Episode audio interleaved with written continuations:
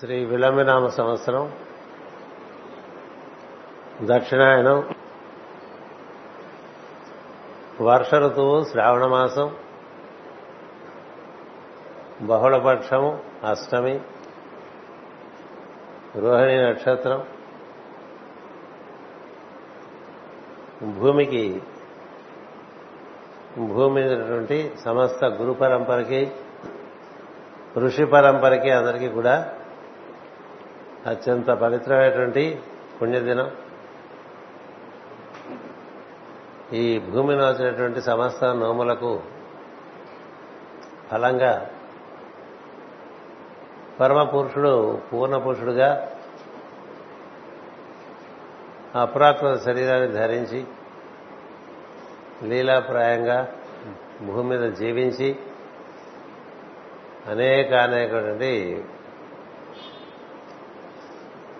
ఘటముల ద్వారా తన యొక్క పూర్ణత్వాన్ని నిరూపించి తన స్పర్శ లభించిన వారందరినీ ఉత్తమోత్తమైన లోకాల్లోకి ఉద్ధరించి వెళ్ళినటువంటి శుభఘట్టం ఈరోజు రాత్రి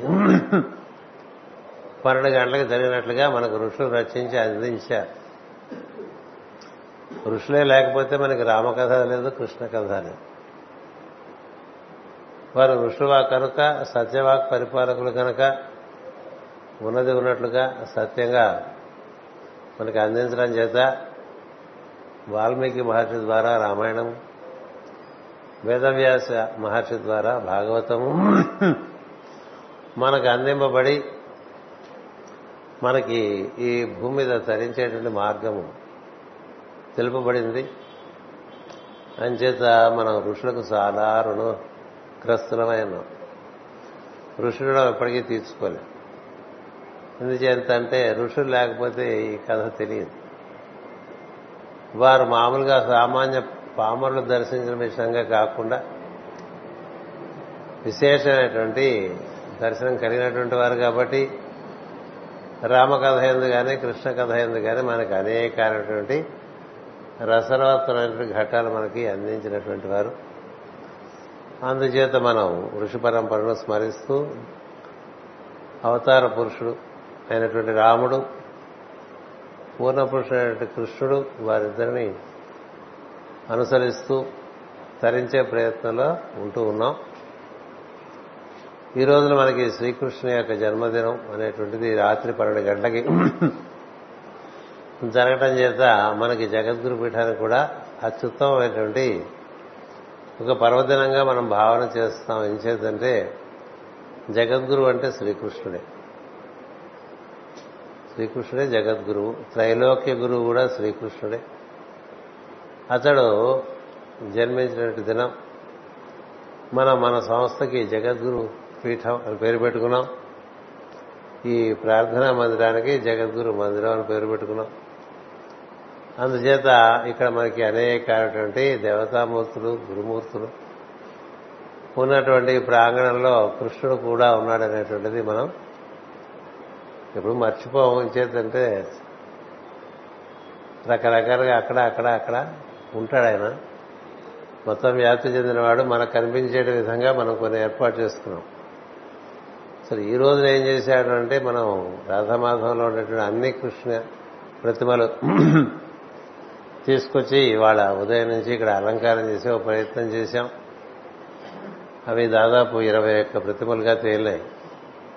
అలా కాక క్రింద మనకు ఒక మందిరం ఉన్నది ఆగ్నేయంలో. అలాగే వాయువ్యంలో రాధతో కూడినటువంటి కృష్ణుని యొక్క మందిరం ఉన్నది. అంచేత ఇది కృష్ణమయంగా మనం భావన చేసుకోవచ్చు. శ్రీకృష్ణుడు అంటే మనం భాగవతంలో ఎప్పుడు చెప్పుకుంటూ ఉంటాం. కృష్ణుడు అంటే కనబడని వాడు అర్థం. కనబడని వాడు అంతలా వ్యాప్తి చెందినటువంటి వాడు సర్వశక్తి సంపన్నుడు సర్వదేవతామూర్తి సకల గ్రహమూర్తి సకల తీర్థముల యొక్క పుణ్యఫలము. ఇలా మనం అష్టోత్తరంలో చదువుకుంటాం. సర్వతీర్థములకు ఏ ఫలం లభిస్తుందో అది కృష్ణుని పాదస్పర్శ చేత లభిస్తుంది సర్వ పుణ్యక్షేత్రములకు దర్శనమునందు మనకి ఎలాంటి ఫలాలు లభిస్తుందో అది కృష్ణుని పా పాదస్పర్శందు లభిస్తుంది. సర్వదేవతా శక్తులు కృష్ణుని నుంచే ఏర్పడినట్టుగా మనం భావన చేయవచ్చు. ఎందుకంటే ఆయనలో లేని శక్తి లేదు. ఆయనలో ఈ త్రిమూర్తుల్లో ఉండేటువంటి శివుడున్నాడు. అలాగే చతుర్ముఖ బ్రహ్మ ఉన్నాడు. శ్రీ మహావిష్ణువు ఉన్నాడు. ఇది లేదు అని మనం కృష్ణుని విషయంలో చెప్పలేం. అన్నీ ఉన్నాయి. తర్వాత ఆయన పురుషుడా స్త్రీ అంటే ఆయన పురుషుడు స్త్రీ కూడా. అందుచేతనే పురుషులకి ఆకర్షణీయంగా ఉండేవాడు స్త్రీలకి ఆకర్షణీయంగా ఉండేవాడు. అందుకనే శ్రీకృష్ణ ఆలయంలో కృష్ణుడు తప్ప ఎవరు ఉండరు. వేరే అమ్మవారు కూడా ఎవరు ఉండదు ఎందుకంటే అమ్మవారు ఆయనే అయ్యవారు ఆయనే త్రిమూర్తులు ఆయనే పరతత్వం ఆయనే అన్ని గ్రహమూర్తులు ఆయనే ప్రజాపతులు ఆయనే మనవులు ఆయనే రుద్రులు ఆయన అలాంటి ఒక మూర్తి. అంటే ఏంటి? ఏదైతే మొత్తం ఆ మొత్తం మళ్ళీ ఒక రూపంగా దిగి వస్తే ఎట్లా ఉంటుంది అనేది ఏకైక ఘట్టము ఈ సృష్టిలో జరిగింది కృష్ణ అవతరణం. అవతరించాడంటే అంతటా వ్యాప్తి చెంది ఉండేటువంటి వాడు మనకు కనిపించేట్టుగా వచ్చాడని తప్ప అంత మాత్రం చేత కనిపించి వచ్చినప్పుడు మిగతా అంతా వ్యాప్తి చెంది లేకలేడు అంతా వ్యాప్తి చెంది ఉండి కూడా మనకి కనిపించే విధంగా కొన్నాళ్ళు ఒక నూట ఇరవై ఆరు సంవత్సరములు మన మధ్య మెలిగి అందరినీ రకరకాలుగా ప్రచోదనం గావించి ఎన్నో రకాలుగా ఉద్ధారణ గావించి ధర్మ సంస్థాపన గావించి ప్రత్యేకించి విశ్వ రూప దర్శనం. ఒక్కమారు కాదు. తల్లికి చిన్నతనంలోనే విశ్వరూప సందర్శనం దర్శనం కావించాడు. అటుపైన కురుసభలో విశ్వరూప సందర్శనం చూపించాడు. అటుపైన యుద్ధమందు అర్జునుడికి చూపించాడు. ఇలా ఒక్కొక్కరికి ఒక్కొక్క రకంగా విశ్వరూప సందర్శనం చూపించినటువంటి మహాత్మ అంచేత కృష్ణ స్మరణ ఎలాంటిదంటే అది తలుచుకుంటూ ఉంటే ఆ తత్వంలో మనం లీనమైపోవటమే ఉంటుంది. అందుచేత కృష్ణ ఆరాధన కానీ కృష్ణ స్మరణ కానీ కృష్ణునే మిగులుస్తుంది. ఆరాధకుడు కూడా కృష్ణుడిలో కరిగిపోతాడు. సంస్కారం అంత అయిన కొద్దీ చెట్టు చివరికి అన్న జీవుడికి కృష్ణుడు నచ్చడం అనేది మిగులుతుంది. ఏం చేద్దంటే అందులో దర్శనం కానిదేమీ లేదు. ఆయన కేవలము ఒక రూపాత్మకుడే కాదు రూపాతీతుడు కూడా. రూపాతీతుడే. రూపం ధరించినట్టుగా ఏర్పడి చక్కగా అందరినీ అలరించి ఎంతోమందికి ఎన్నో రకాలుగా ఉద్ధారణ కలిగించి మనకి ఈనాటికి కూడా తలుచుకుంటే ఆనందం ఇచ్చేటువంటి ఒక మూర్తిగా మనకి తెచ్చి ఉన్నాడు. అదే కృష్ణుని సుఖాలాపాభిరామము అంటూ ఉంటాం కదా. శుకుడు. ఆయన్ని అలా ఆలాపన చేస్తూ ఉంటాడు. భాగవతం చదువుకున్నప్పుడు మనం చదువుకుంటాం. కృష్ణుడుని బాగా ఆరాధన చేసి కృష్ణతత్వంలో లీనమైపోయి ఉండేటువంటి వాళ్ళలో సుఖ మహర్షి కూడా చాలా అగ్రగణ్యుడు. అలా చాలా మంది ఉన్నారు వారిలో నా అగ్రగణ్యుడు ఏం చెప్తుంటే ఆయనే మనకి అందించాడు ఈ భాగవతం అంతా కూడా. పరీక్షిత్తు నితమ నిమిత్తంగా మనకు అందించడం జరిగింది. అలాగే ప్రస్తుతం మనకి భూమి మీద కృష్ణు యొక్క స్పర్శను అందించడానికి నిలబడి ఉన్నటువంటి జగద్గురు మైత్రేయ మహర్షి. సాక్షాత్తు విష్ణు స్వరూపుడని చెప్తారు.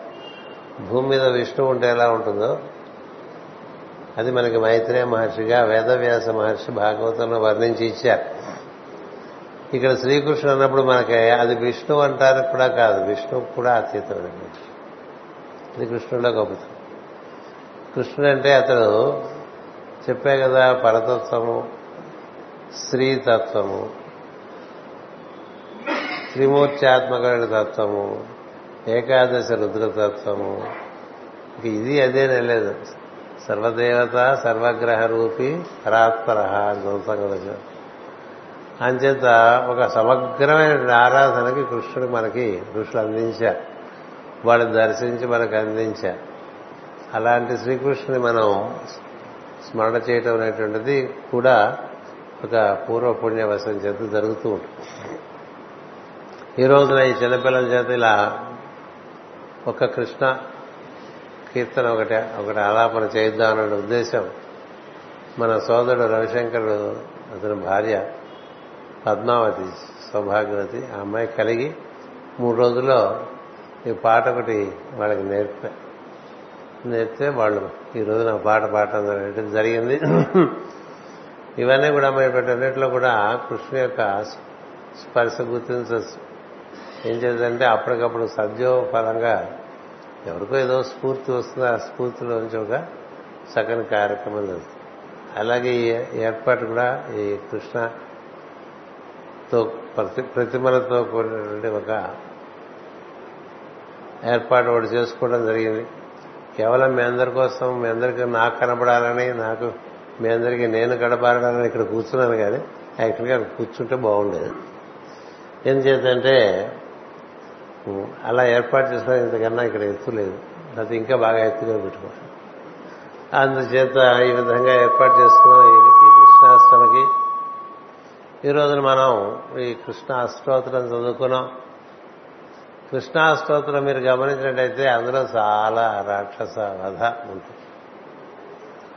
భక్తులను అనుగ్రహించడం ఒకటి ఉండగా అక్రూర వరద అక్రూరుడు వరదుడు మనకి విదురుడు వీరందరినీ రక్షించిన విధం. అలా కొన్ని భక్తుల గురించి ఉన్న భీష్ముడి గురించి ఉంటుంది. భీష్మముక్తి ప్రదాయక అలా ఉండగా మనకి బాగా రాక్షస బాధ ఉండేటువంటి అష్టోత్తరం అది. ఎంతమంది అసురుల్ని సంహరిస్తాడో శ్రీకృష్ణుడు. ఈ మనలో ఉండే అసురులు సంహరింపబడాలంటే కృష్ణ అష్టోత్తరం బాగా చదువుకోవాలి. ఏ విధంగా సుందరకాండలో హనుమంతుడు లంకలో రాక్షసుందరందరినీ సంహరించి దైవం ప్రవేశించడానికి వీలుగా తయారు చేస్తాడు లంకను హనుమంతుడు. ఇప్పుడు లంక అంటే మన శరీరమే. మన శరీరంలో మనం దైవ దర్శనం జరగాలని దైవ అనుభూతి కలగాలని దైవ విభూతి కలగాలని చాలా తాపత్రయపడుతూ ఉంటాం కదా. ఆ తాపత్రయపడినా ఇక్కడ లోపల దైవం ప్రవేశించడానికి వీల్లేనంత ఒక పరిస్థితి ఉంటుంది స్వభావంలో. అందుచేత మనలో ఉండేటువంటి ఈ అసురులందరూ బాగా సంహరింపబడాలి. అందుచేత కృష్ణాస్తోత్రం బాగా చదువుతూ చదువుతూ చదువుతూ ఉంటే నాకు ఒకటి ఉన్నదని తెలుసు నాకు అక్కడ చూశాను. దానివల్ల ప్రయోజనం ఉండదు నాకు అందుకనే తాగ.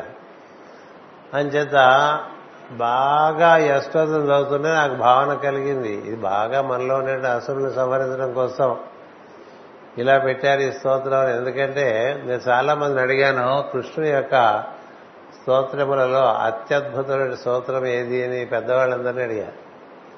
అందరూ ఒకటే సమాధానం చెప్పారు కృష్ణాష్టోత్తరం అని. అది ఎవరు రాశారో ఎవరికి తెలియదు. అది విషయం మనకి విష్ణు సహస్రనామం అంటే వేదవ్యాస విరచితం తెలుస్తుంది. అది భీష్మ స్థుతిగా కూడా మనకు గోచరిస్తుంది కదా? కృష్ణాష్టోత్రం మీరు చూసారా చదువుతుంటారు సప్తశతి అని ఏడు వందల శ్లోకాలతో అమ్మవారి రాక్షస సంహారం. మనకి చాలా విస్తృతమైనటువంటి ఒక గ్రంథంగా అది నవరాత్రుల్లో చాలా ఆయాసపడి చదువుకుంటూ ఉంటాం. ఏడు వందల శ్లోకాలు చదవటం సామాన్యం కాదు. కదా? అందులో చాలా విస్తృత విస్తృతమైన రాక్షస సంహారం. ఇక్కడ మనకి కృష్ణాష్టోత్రంలో అన్ని రకాల రాక్షస సంహారం. అంచేత రాక్షసులు మనలో సంహరింపబడితేనే మన ఈ లంకలో దైవదర్శనం అయ్యే అవకాశం ఉంటుంది. లేకపోతే అవకాశం ఉండదు. మనకి బయట ఆవరణ అంతా కూడా బాగా పశుత్వంతో కూడి ఉంటుంది అసుర శక్తితో కూడి ఉంటుంది. బహిరావరణం దాన్ని మనం త్రిపురాల్లో కూడా లోహంతో చేయబడినటువంటి పురం అని చెప్తారు దాన్ని. రెండవ పురాన్ని ఏమో బంగారు కాంతితో ఉండేటువంటి పురం అని చెప్తారు. మూడవ పురాన్ని వజ్రకాంతితో ఉండేటువంటి పురంగా చెప్తారు మూడు పురాలు. త్రిపురాసుల సంహారం ఉన్నది త్రిపుర సుందరి ఉన్నది. మనలో ఇట్లా మూడు ఆవరణలు ఉన్నాయి. లోపల మనకి వజ్రకాంతితో కూడినటువంటి ఆవరణ ఉన్నది. వజ్రకాంతితో కూడిన ఆవరణ చాలా లోపల ఉన్నది. దాని చుట్టూ మరొక ఆవరణ హిరణ్మయమైన కాంతితో ఉన్నది. అంతవరకే దేవతలు ఈ ఆవరణలోనే తిరుగుతారు. వజ్రకాంతితో ఉండే ఆవరణలో కానీ ఈ హిరణ్మయమైనటువంటి కాంతితో ఉండేటువంటి ఆవరణలో కానీ తిరుగుతారు. అందుకనే అమ్మవారిని మనం హిరణ్య ప్రాకారం అంటాం. ఎంత అంతకన్నా బయటికి ఇవ్వడం ప్రకాశించరు దాన్ని ఆవరించుకుని ఇంకొక మరో ఆవరణ మూడో ఆవరణ లోహకాంతి అంటే ఇనుము కంచు ఈ ఆవరణలో మనకి బాగా పసుపురాయమైనటువంటి అసుర శక్తులు ఉంటాయి. మనం దాంట్లోనే ఉంటాం. అసురులకి తమకేమి కావాలో తెలిసినటువంటి వారు అసురులు. సృష్టిలో జీవులందరికీ ఏం కావాలి అని తెలిసినటువంటి వాళ్ళు ఋషులు దేవతలు. వారందరినీ పరిపాలించేటువంటి వారు ప్రజాపతులు. అటుపైన త్రిమూర్తి తత్వము ఆ పైన అమ్మవారి తత్వం ఆ పైన పరతత్వం. ఇట్లా మనకి ఒక సోపాన క్రమం ఉంది. మనం చూడండి దసరాలో పెట్టుకుంటాం కదా బొమ్మల కొలువు. ఈ కొలువు మనలో ఏర్పడి ఉన్నది. ఈ లోపల ఉండే వజ్రకాంతి అది బాగా బయటికి వ్యక్తం అవుతూ ఉండాలి. బాగా వ్యక్తం అవ్వాలంటే ఈ లోహకాంతి దారి అంటే నాకేం కావాలి అనేటువంటి తెలియటం వల్ల పెద్ద ప్రయోజనం లేదు. అది పశువు కూడా తెలుసు. అసురులు తమకేం కావాలనే విషయం నందు ఆసక్తి చేత ఇతరులను హింసించైనా వారికి కావాల్సిన వాళ్ళు పొందుతూ ఉంటారు. అది అసురత్వం. అంతేగా? ఏ అసుడైనా హిరణ్యాక్ష హిరణ్యకసుడైనా రావణ కుంభకర్ణుడైనా తారకాసుడైనా ఆయన కుమారులైన ముగ్గురు తుర్పురాసురుడైనా ఎవరైనా అసుడు అంతసేపు తన కోసం ప్రపంచాన్ని హింసించి తాను సుఖపడే మార్గం చూసుకునేవాడు అసురుడు. తన కోసం కాక ఇతరుల యొక్క యోగక్షేమముల కోసం నిత్యం కృషి చేసేటువంటి వారు ఋషులు మహర్షులు దేవతామూర్తులు. వారందరినీ అధిష్ఠించుండేటువంటి వారు త్రిమూర్తులు. అందుచేత మన లోపల ఈ అసుర శక్తులు సమరింపబట్టానికే ఆరాధనని మనం ఇంకో మాట చెప్తూ ఉంటాం ఎప్పుడైనా గంట కొట్టినప్పుడు కదా? ఆగమార్థంతు దేవానాం గమనార్థంతు రాక్షస. రాక్షసులందరూ వెళ్ళిపోవటానికి దేవతలందరూ బాగా ప్రవేశించడానికి గంటారవం కురువు అంట. గంట అంటే ఊరికి మనం బయట వాయించేది కాదు. లోపల ఉండే ధ్వనే గంట. మీరు బాగా ఓంకారం చేశారనుకోండి. బాగా ఓంకారం చేస్తే అది ఎక్కడి నుంచి వస్తుంది సార్? మీ లోపల ఉండేటువంటి దాని లోపల ఉండేటువంటి దాని లోపల ఉండేటువంటి దాని లోపల నుంచి వస్తుంది. ఏ విధంగా స్తంభంలోంచి నరసింహమూర్తి ఎట్లా భళ్ళున కాంతితో వికసిస్తాడు బయటకు వస్తాడో అట్లా మన స్తంభం ఉంటుంది మనకు లోపల బ్రహ్మదండం అని. ఆ బ్రహ్మదండంలో ఉండేటువంటి కాంతి ఓంకారం చేస్తే లోపల నుంచి విచ్చుకుంటూ వస్తుంది. లోపల నుంచి వజ్రకాంతి బాగా విచ్చుకునే ప్రయత్నం జరుగుతుంటే అది కారణంగా హిరణ్మయుడి కాంతి కూడా విచ్చుకుంటుంది. ఈ రెండు కాంతులు విచ్చుకుంటే అసురులు బలహీనపడతారు అందుకనే ఆంజనేయ స్వామి ఆయన వజ్రాంగ బలి కంచన దేహుడు కదా. అంటే ఆయన సహజమైన కాంతి వజ్రకాంతి. ఆయన దేహం అంతా బంగారు కాంతి. కాంచనదేహుడు వజ్రాంగమలి అంటూ ఉంటాం ఏం చేత ఆ వజ్రకాంతి లోపల పరతత్వం అంతా కూడా బాగా స్థిరంగా స్థిరపడి ఉంటుంది. అందుకని ఆంజనేయుని ప్రార్థన చేస్తుంటే ఏదో మనం మామూలుగా చేస్తూ ఉంటాం కానీ ఈ విధంగా ఆయనలో ఉండేటువంటి ఆ లక్షణం ఆయన స్పృశిస్తే క్రమంగా మనలో అసలు మరణిస్తారు. మనకి దైవ దర్శనం జరగట్లేదుట. మనకి దివ్యానుభూతులు కలగట్లేదుట. మనకు ఒక దివ్య స్వప్నం కూడా రావట్లేదుట అంటే మనం ఆలోచించుకోవాలి. ఎందుకు కలగట్లే? లోపల అందరి ఎందు ఈశ్వరుడు ఉన్నాడు. ఉండబట్టే మనకి ప్రజ్ఞ ప్రాణము రెండు పనిచేస్తున్నాయి. మరి లోపల ఉండే ఈశ్వర ప్రజ్ఞ అది ఎందుకు లోపల నుంచి వికసించి బయటికి రావటం లేదు? మనం ఎన్ని నీళ్ళు పోసినా మనం పోసేటువంటి చెట్టులోంచి ఒక్క పువ్వు కూడా రావట్లేదు అనుకో అది ఏం చెట్టు నరికేస్తారు కదా? ఎన్న ఇప్పుడు నీళ్ళు వృధా అయిపోతున్నాయని ఆ చెట్టు తీసేస్తారు. ఎందుకని ఫలము పుష్పము ఇవ్వనటువంటి వృక్షము అది వృధా అని భావన చేసి తీసేస్తారు. అలాగే మనకి లోపల నుంచి ఈ దివ్య అనుభూతి బాగా బయటికి రావాలంటే ఈ కృష్ణాస్తోత్రం లాంటివి బాగా మనస్ఫూర్తిగా చేయాలి. భావయుక్తంగా చేయాలి. అది ఊరికే రాట్నం ఉడికేసినట్టు మరి నోటుకొచ్చు కదా అని చదివేస్తే ఉండదు. నేను అదే అప్పుడు చెప్తూ ఉంటా ఇక్కడ స్తోత్రాలు చేసేటువంటి వాళ్ళు ఆ నామముల యొక్క అవగాహన తెలిసి దాన్ని చక్కగా భావయుక్తంగా ఉచ్చరించాలి. అలా ఉచ్చరించకపోతే ఉపయోగం లేదు. పై పైనే పై పైనే పై పైనే ఇప్పుడు గుర్తుపెట్టుకోండి కేవలం భారతీయమైనటువంటి వాంగ్మయంలోనే మనకి ఇన్ని స్తోత్రములు ఉన్నాయి. ఇన్ని సుశబ్దములు ఉన్నాయి. ఇన్ని మంత్రములు ఉన్నాయి. ఇంకా మిగతా వాళ్ళు ఎక్కడ మీకు ఉండవు. వాళ్ళకి దారలేదు. వాళ్ళు బాగా లోపల వెలుగున్నట్టుగా భావన చేయాలి. మనకేం జరుగుతుందంటే వెలుగున్నట్టు భావన చేయక్కల బాగా స్తోత్రములు మనసు పెట్టి ఉచ్చారణ చేస్తే వెలుగు పుడుతుంది లోపల. శబ్దము వల్ల వెలుగుపడుతుంది శబ్దము వల్ల వెలుగుపుతుంది కాబట్టి ఓంకారమైనా బాగా చేస్తే లోపల నుంచి వెలుగలా మొత్తం అంతా ఈ మూలాధార నుంచి సహస్రం వరకు ఒక వెలుగు దండం ఏర్పడి ఆ వెలుగు అలా బయటికి వ్యక్తం అవుతుంది. ఎలా వ్యక్తం అవుతుంది? ఏడు కేంద్రములు ఉన్నాయి. ఈ ఏడు కేంద్రముల్ని సప్త గో కేంద్రములు అంటారు. సప్త గో కేంద్రం. ఏడు ఏడు రకాల కాంతిగా బయటకు వస్తుంది. ఏడు రకాల కాంతిగా అది బయటకు వస్తుంది. అప్పుడు మీకు లోపలే ఈ ఇంద్రధనస్సు అంటే అనుభూతి. శిరస్సు నుంచి మూలాధారం వరకు ఏర్పడుతుంది.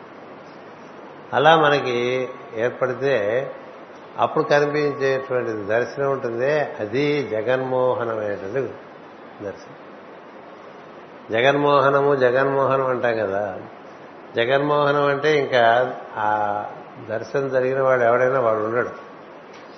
ఎందుకంటే తన్మయత్వం చెందేస్తాడంటే దానిలో కలిసిపోతాడు. దేని దర్శిస్తున్నాడో దానిలోకి పూర్తిగా అందుకొనబడతాడు. తానుండగా ఒక తమయ స్థితిలో అమితానంద స్పర్శ పొందిన వాడికి ఇంక ఈ ప్రపంచంలో అయ్యాను అన్నీ కూడా చాలా తృణప్రాయంగా ఉంటాయి.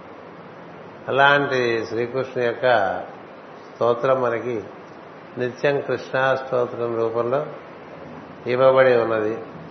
అలాగే మరొక స్తోత్రం చేశాం ఈ రోజున విష్ణు సహస్రనామ స్తోత్రం. అది శ్రీకృష్ణుడు సాక్షాత్తు చతుర్భుజుడై భీష్మాచార్యుల వద్ద నిలబడి ఉండి భీష్ముని చేత కీర్తింపబడినటువంటి ఏకైక స్తోత్రం. ఒక మహాభక్తుడు శరీరం వదులుతున్న సమయంలో భగవంతుని యొక్క ఆజ్ఞను కోరుతూ నేను ఇక్కడ శరీరం వదులుతున్నాను నువ్వు అనుమతి ఇవ్వాలి అని కోరితే భీష్మాచార్యులు వారు అప్పుడు శ్రీకృష్ణుడు పాండవులతో సహా అక్కడికి వస్తే అది తెలిసి సమస్త ఋషులు అక్కడ చేరిపోతారు దేవర్షి నారదుడు కూడా చేరిపోతాడు. ఎంతమంది ఋషిగణం చేరుతారో ఆ సమయంలో. ఎంతమంది దేవతాగణం చుట్టూ చోట్ల చేరుతారు. చేరినప్పుడు ధర్మరాజు భీష్ముడిని అడిగినప్పుడు ఎవరిని ప్రార్థన చేస్తే మన జన్మ కడతీరుతుందో కిమేతం కిమేకంలో దైవతంలోకి అని మొదలు పెడతారు. కదా? అంటే ఎవరిని ప్రార్థన చేస్తే మనకి అన్ని రకాలుగా కడతేరుతాం అనేటువంటి ప్రశ్నకి సమాధానంగా పక్కనే ఉన్నాడు. ఎవరు గుర్తించలేదు. పక్కనే మనం పద్యాలు చదువుకుంటుంటాం భీష్మస్థుతి పద్యాలు కదా? ఎంత బాగుంటాయి పద్యాలు చదువుకుంటాం భీష్ముడు కృష్ణుణ్ణి ప్రశంసించినటువంటి నాలుగైదు పద్యాలు మనకి కంఠోపాఠం కదా. ఆయన మొట్టమొదటి మొదలుపెట్టడమే త్రిజగన్మోహన కదా? అంటే జగన్మోహన్ అనేటువంటి అంటే అర్థం ఏంటండి? జగత్తే మోహింప కంప్లీట్ పువ్వు పరిపూర్ణంగా మోహింపబడుతుంది. అంటే జగత్తులో వశం కానిదే ఉండదు కృష్ణుడు. కృష్ణుని వశమైన వాడు ఇంకెవరికి వశం కాదు. కృష్ణ భక్తుడు ఎలా ఉంటాడంటే ఇంక ఏది అతనిని వశం చేసుకోలేదు. ఏది వశం చేసుకోలేదు. శరీరం అతన్ని వశం చేసుకోలేదు. ధనం అతన్ని వశం చేసుకోలేదు. కీర్తి పదవులు అతన్ని వశం చేసి ఇంకేం అక్కర ఎందుకంటే కృష్ణ వశమే. ఎందుకని అలా వశమైపోతారంటే ఆ దర్శనంలో అటువంటి మోహనత్వం. ఇంకా ఏది ముట్టుకోదు. ఒక ఆసురీ శక్తి ముట్టుకోదు ఓ మోహిని శక్తి ముట్టుకోదు ఓ కామినీ శక్తి ముట్టుకోదు ఏ శక్తి ముట్టుకోదు. సృష్టిలో ఏ శక్తి తాకకుండా మనని మనం అంటే ఓ రాహు ఓ కేతు ఉన్నాడు అనుకో ఓ శని మనం బాధపడుతూ ఉంటాం కదా. రాహు వచ్చాడని కేతు వచ్చాడని శని వచ్చాడని కుజుడు మేంచి వెళ్తున్నాడని ఇలా రకరకాలుగా బాధపడుతూ ఉంటాం కదా. కృష్ణుడితో ఉన్న వాడిని ఎవ్వరూ ఏం చేయరు. ఏం చేత? అవన్నీ కూడా కృష్ణులోంచి వచ్చినవే. అన్ని శక్తులు అసలు శక్తులతో సహా అన్ని కృష్ణులోంచి వచ్చినవే కాబట్టి పాపము పుణ్యం కూడా నాలోంచే వచ్చిందని చెప్పినవాడు కృష్ణుడు ఒక్కడే. ఈ మొత్తం సృష్టి అంతా నేనే వ్యాప్తి చెంది ఉన్నాను. ఈ సృష్టిలో ఉండే సమస్త మందు నేనే ఉన్నాను. అన్నటువంటి వాడు కృష్ణుడు. అలాంటి కృష్ణుని వర్ణించడానికి భీష్ముడు కృష్ణుడు పక్క చూస్తే కృష్ణుడు నవ్వుతూ చతుర్భుజుడై దర్శనమిస్తాడు. చతుర్భుజుడై. చతుర్భుజుడై ఎప్పుడూ ఉంటాడు శ్రీకృష్ణుడు కానీ కనబడ్డాడు అందరికీ మామూలుగా కనబడుతున్నటువంటి ప్రాకృత శరీరమే కనిపిస్తుంది. మహాభక్తులకు మాత్రమే కృష్ణు యొక్క అప్రాకృతమైనటువంటి రూపం దర్శనిస్తుంది ఆ అప్రాకృత రూపంలో చతుర్భుజాలు ఉంటాయి శంకు చక్రాలు ఉంటాయి గదాపద్మములు ఉంటాయి. వేణు ఉండదు. వేణు ఉండదు. ఎందుచేత అతడు చతుర్మూర్తి చతుర్వ్యూహము చతుర్ముఖము చతుర్బాహము చదువుతూ ఉంటాం కదా చతురాత్మ చతుర్భావ చతుర్వేద విధేయకపాత. ఇలా చతుర్ముఖుడే ఎప్పుడు దర్శనమిస్తుంటాడు భీష్ముడికి. అందుకని భీష్ముడి గురించి చదువుకోవాలంటే మీరు ఆ పుస్తకం మూడు మన వచ్చింది.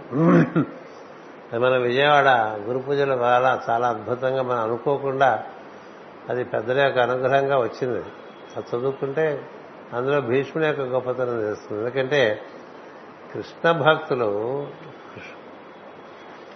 లో కృష్ణుడు పరిపూర్ణంగా ఆశ్రయ ఆవరించి ఉంటాడు. అందుకే ఇందా వాళ్ళు చదువుతున్న పాటలో కూడా నీ భక్తుల పాద ధూళి మాకు తోకితే చాలు. ఇది కృష్ణ భక్తుల పాద ధూళి సోకితే కృష్ణుడు సోకినట్టు. అందుచేత మన విష్ణు సహస్రనామం అనేటువంటిది మనకి మనం కార్యక్రమాల్లో భాగంగా చేసుకున్నాం. ఇక్కడ విష్ణు సహస్రనామంలో చెప్పబడేటువంటి మహావిష్ణువు పరతత్వం ఉందందులో. నారాయణ తత్వం అంటాం వాసుదేవ తత్వం ఉన్నది విష్ణుతత్వం ఉన్నది అన్ని తత్వములతో కూడినటువంటి స్తోత్రం అది. అంచేత ఆ స్తోత్రం మనం ఈరోజు చేసుకున్నాం. మనకి జరగవలసింది లోపల నుంచి విచ్చుకోవటం జరగాలి. పైన ఎంత పూసుకున్నా పూతలు ఉండవు. కదా? పై పూతల వల్ల ఏముంటుంది? లోపల నుంచి పండుకుంటూ వచ్చింది లోపల నుంచి. ఒక మొద్దుగా ఉండేటువంటి చెట్టు నుంచి తెల్లటి పువ్వు బయటకు వస్తుంది. కదా? చుట్టానికి చెట్టు అలా నల్ల ముద్దలే ఉంటుంది. అందులో తెల్లటి పువ్వు వస్తుంది. అట్లా దాని లోపల తెలుపు అన్నమాట శ్రీకృష్ణుడు మనకి అందరూ చెప్పేది నలుపని. నలుపు అంటే నలుపు నీలవని కానీ లోపల ఆయన చాలా తెలుపు. ఎంత తెలుపు అంటే నువ్వు చూడలేవు అంత తెలుపు. కోటి సూర్య సమప్రభ అంటాం చూసారా? కోటి సూర్యుల కాంతి దర్శనం చేయగలరా? అందుకని అతడు లోపల విఠలుడు ఆదిత్యవర్ణం తమసపరస్తాత్ తమస్సు అనేటువంటి చీకటికి ఆవల ఉండేటువంటి వెలుగది అందుకే మనం పురుష సూక్తులు చదువుతుంటాం ఆదిత్యవర్ణం తమసః పరస్తాత్ కదా? అది ఆ ఆదిత్య వర్ణము ఎంత అద్భుతమైన వర్ణం అంటే మన కన్నులతో చూడలేటువంటి కాంతి అది అందుకనే బయటి కృష్ణుడు లోపల విఠలుడు అన్నారు. విఠలుడు అంటే తెలుసా? తెల్లటి కాంతిని విఠలు. భక్తులకి అలా లోపల తెల్లటి కాంతిని దర్శ దర్శనమిస్తాడండి. ఆహా విఠలా అంటారు. అదే పాండురంగా అంటారు. పాండు అంటే ఏంటో తెలిపే? కదా? పాండురంగం అంటే తెలుపు రంగు. విఠలుడు తెలుపు రంగు. ఆ కాంతి మనం ఊహించినంత కాంతి కాదు. ముచుకుంద ప్రసాదక అని మనం చదువుతాం కదా. ముచుకుందుడు మహర్షి కృష్ణుడు గురించి వేల సంవత్సరాలు తపస్సు చేస్తారు. వేల ఒకప్పుడు ఆయన పెద్ద రాజు. కృష్ణుని ఎంతో ప్రేమ చేత కృష్ణుని గురించి తపస్సు చేస్తూ ఉంటాడు. ఎన్ని వేల సంవత్సరాలు తపస్సు చేస్తాడు. ఒక గుహలో కూర్చుని తపస్సు చేస్తూ ఉంటాడు. తపస్సు చేస్తూ ఉంటే సరే అప్పటికి ఇంకా కృష్ణుడిలా మనం ఎదిగినటువంటి యశోదానందుడు గాను దేవకీనందుడు గాను ఇంకా రాలే. ఎప్పుడూ ఉండేటువంటి వాడు కదా కృష్ణుడు అదే కదా భాగవతం చెప్తుంది అలాంటి కృష్ణుని ఆరాధన చేస్తూ ఉంటాడు. ఆరాధన చేస్తూ ఉంటే ఈ కృష్ణుడిగా ఇలా అప్రాకృత శరీరం ఆధారంగా ప్రాకృత శరీరంలోంచి కనిపించేట్టుగా లీలాప్రాయంగా జీవిస్తున్నటువంటి కృష్ణుడితో కాలయవరుడు అనేటువంటి వాడు యుద్ధం చేయడానికి వస్తాడు. వాడు ఎక్కడి నుంచి వస్తాడు తెలుసా? గ్రీకు దేశం నుంచి వస్తాడు వింటాడు కృష్ణుడు గురించి. అంటే ఇంకా అంత అద్భుతమైనటువంటి వారియర్ లేడని గ్రీకు దేశీయులందరికీ కూడా ఒక దురద ఉంది. ఏ దురద ఏంటంటే నాకన్నా వీరుడు ఎవరు ఉండకూడదు. వీరుడు. మనవాడు చూడండి మల్ల యోధులు అలా అలా దేశాలన్నీ తిరిగి అందరిని ఓడించుకుంటూ వస్తుంటారు. అట్లాగే కొంతమంది పండితులు అన్ని చోట్లకి వెళ్ళి అందరినీ ఓడించి అన్ని చోట్ల గండ పేరుండాలి. ఏవో కడియాలు చేతికి వేసే ఉంటాం. కంకణాలు ఏవో రకరకాల బిరుదులు పొందు పొందు తిరుగుతూ ఉంటారు. అన్ని చోట్ల ఓడి ఎక్కడో చోట ఏ తెనాలి రావాలి ఎక్కడో లేకపోతే ఒక కాళిదాసు లాంటి వాడు దొరికితే అక్కడ ఓడిపోతూ ఉంటారు. ఎందుకంటే వాళ్ళు దివ్యస్పర్శ కలిగినటువంటి వాడు అలాగే గ్రీకు దేశం వాళ్ళకి ఇది గోల. అందుకనే వీరుడు అంటే గ్రీకు వీరుడు మనవాడు మన వాళ్ళు పాటలు రాస్తున్నారు. గ్రీకు వీరుడు అని పాట కూడా రాస్తున్నారు కదా. మన వాళ్ళందరూ ఇప్పుడు పెంచుతున్నారు ఇట్లా గడ్డాలు? అది గ్రీకు సాంప్రదాయమే. కుర్రాళ్ళందరూ గడ్డాలు పెంచుతారు కదా. ఏమిటంటే వాడు గ్రీకు వీరుడు అనమాట జీవి అని అర్థం. అలా ఈ గ్రీకు వీరుడు వాడు ఆ కాలయవరుడు తెలుస్తుంది కృష్ణు గురించి. అంటే ఎన్ని రకాల నైపుణ్యం ఉన్నదో అతనితో యుద్ధం చేయలేరు అని తెలుసు యుద్ధం చేయలేని వాడంటే ఎట్లా? కుదరదు కదా మనం గెలవాలి కదా అని వస్తాడు. వస్తే ఆయన యుద్ధానికి వస్తాడు. వాడిని చూడంగానే కృష్ణుకి చాలా అది మామూలుగా చూసారా? ఒక హాస్యనటుడు ఒక కథానాయకుడితో పోట్లాడటానికి వస్తే ఎట్లా ఉంటుంది? ఇట్లా జోకర్లా కనిపిస్తాడు ఆ కాలయవరుడు ప్రపంచానికి అరివీర భయంకరుడు. కానీ కృష్ణుడు వీడేదో పెద్ద జోకర్లా కనిపిస్తాడు. వీడితో యుద్ధమే నా మొహం అనుకున్నాడు? అక్కడ వాడు కనబడంగానే నెమ్మదిగా అలా పరిగెట్ట మొదలుపెట్టాడు. నేను పారిపోతున్నాడు అనుకున్నాడు. అలా అలా వెంటబడ్డాడు. ఆగు ఆగు ఆగు అని. అలా వెళ్ళి వెళ్ళి వెళ్ళి వెళ్ళి వెళ్ళి వెళ్ళి ఎప్పుడో వేల సంవత్సరాల నుంచి తపస్సు చేస్తున్నటువంటి ఆ ముచికుందుడు ఉండేటువంటి గుహలోకి దూరతాడు. దూరి ఆ ముచికుందుడు వెనకాల కూర్చుంటాడు. ఈ కాలయవనుడికి అలా పరిగెత్తుకుంటూ వస్తూ ఉంటాడు. ఈయన వాడికి కనబడేట్టుగానే పరిగెడతాడు. ఎందుకంటే వారి దారి తప్పిపోతే కష్టం కదా. అలా కనబడేట్టుగా పరిగెత్తుకుంటూ వచ్చి ఆ గుహలో దొరికిపోతాడు సో గుహలో దొరికిపోతే గుహలోకి రాగానే అక్కడ కృష్ణుడు ఉండకుండా ఈ ఋషి ఉంటాడు ముచ్చికుందుడు అనే ఋషి. కాలయవనుడికి బాగా సమాచారం ఉంది ఈయన రూపాలు మారుస్తాడు అని. ఏ రూపం వెళ్ళాలంటే ఆ రూపం మార్చేయగలడు కృష్ణుడు అని తెలుసు. అందుకని యుద్ధం చేయడం ఇస్తలేక ఈ విధంగా ఋషి రూపం ధరించి కళ్ళు మూసు కూర్చున్నాడు అనుకుని అక్కడి నుంచి ఆ ముచ్చుకుందుని ఈ కాలయవరుడు బాగా దూషిస్తాడు. ఏదో సిగ్గులేదా? అదే ఏదో రకరకాలుగా మాట్లాడుతూ అరుస్తూ ఉంటాడు.